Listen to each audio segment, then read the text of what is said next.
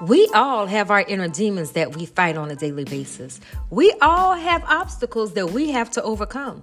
But yet, on the outside, it looks like we have it all together, and blessings on blessings on blessings keep coming. But people don't seem to understand it took a lot for me to lay the foundation, it took a lot for me to build the house. I took the bricks that was thrown at me and I made this motherfucker bounce. This podcast is called Eat the Cake, Drink the Wine. It's a fuck them people podcast because at the end of the day, you need to be comfortable doing you, living the way you like to live. And sometimes, in order to do that with a clear peace of mind, as you continue to shine, is to just simply say, fuck them people.